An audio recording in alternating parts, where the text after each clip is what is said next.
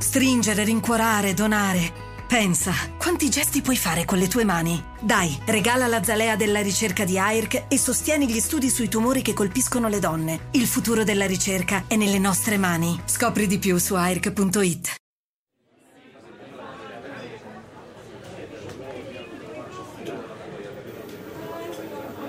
Il procuratore generale dell'Arizona è convinto che Google, per fare incetta dei dati di geolocalizzazione dei suoi utenti, avrebbe fatto pressioni sui produttori di smartphone con a bordo il suo sistema operativo Android perché mettessero meno in evidenza, diciamo così, il pulsante per consentire agli utenti di disattivare la geolocalizzazione. Se risultasse vera sarebbe una brutta storia. Da sigla ne parliamo.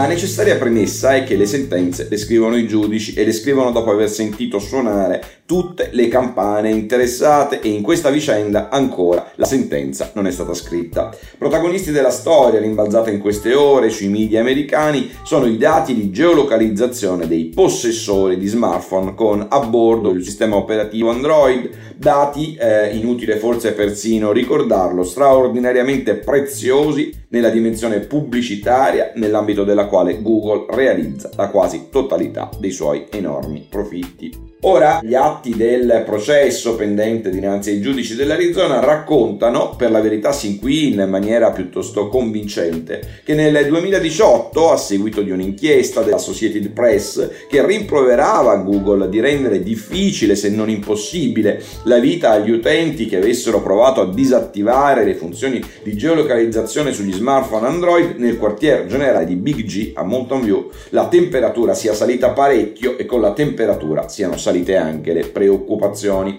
Un po' come accade ai bambini beccati con il dito nel barattolo della Nutella. E la stessa storia racconta anche che a seguito di quell'inchiesta molti utenti avrebbero progressivamente iniziato a preoccuparsi di più delle proprie scelte in fatto di geolocalizzazione e trovato il modo di dire di no appunto alla geolocalizzazione da parte di Google. A questo punto in casa Google si sarebbe avvertita l'esigenza di correre ai ripari per scongiurare il rischio di perdere uno degli asset più preziosi del proprio modello di business. Ed è qui che una vicenda tutto sommato antipatica, ma uguale, viene a dire purtroppo a tante altre, potrebbe essere diventata più grave e più difficile da perdonare a un gigante del calibro di Google che ha naturalmente speciali obblighi di trasparenza nei confronti dei suoi utenti. Verrebbe da dire persino al di là e a prescindere da quello che stabiliscono le leggi. Google infatti, secondo l'ipotesi accusatoria del procuratore generale dell'Arizona, avrebbe iniziato a far pressione sui produttori di smartphone con sotto il cofano il proprio motore Android perché spostassero il pulsante che consente agli utenti di disattivare le funzioni di geolocalizzazione in una posizione meno facilmente accessibile, così da diminuire le chance che fosse trovato e utilizzato non esattamente una scelta all'insegna di correttezza e trasparenza. E sempre stando agli atti del processo, ancora parziali per carità, in alcuni casi LG, per esempio, le pressioni di Google avrebbero avuto successo con la conseguenza che il pulsante in questione sarebbe scivolato dalla prima alla seconda pagina delle impostazioni degli smartphone del produttore coreano che peraltro proprio nelle scorse settimane ha deciso di uscire dal mercato della telefonia mobile, ma questo naturalmente c'entra poco con questa vicenda.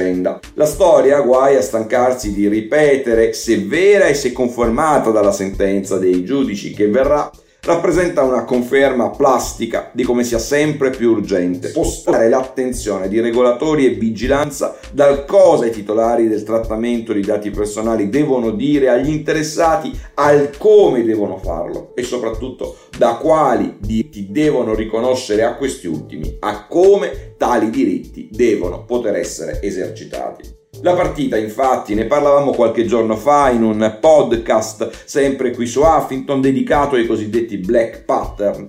gli espedienti grafici a livello di layout e interfacce utilizzati nella dimensione digitale per manipolare le scelte di consumo degli utenti, si gioca sempre di più sul campo del disegno, della progettazione, dello sviluppo e dell'implementazione delle interfacce. Perché per questa via, più che omettendo informazioni obbligatorie o negando radicalmente diritti, che piccoli e grandi campioni dell'ecosistema digitale interferiscono nella nostra libertà di scegliere se e quanto lasciarci tracciare, profilare, conoscere da loro e dai loro investitori pubblicitari. Buona giornata.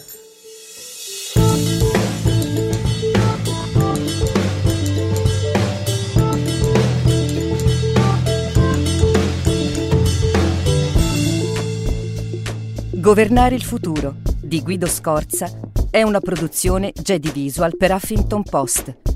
Sigla Indie Hub Studio.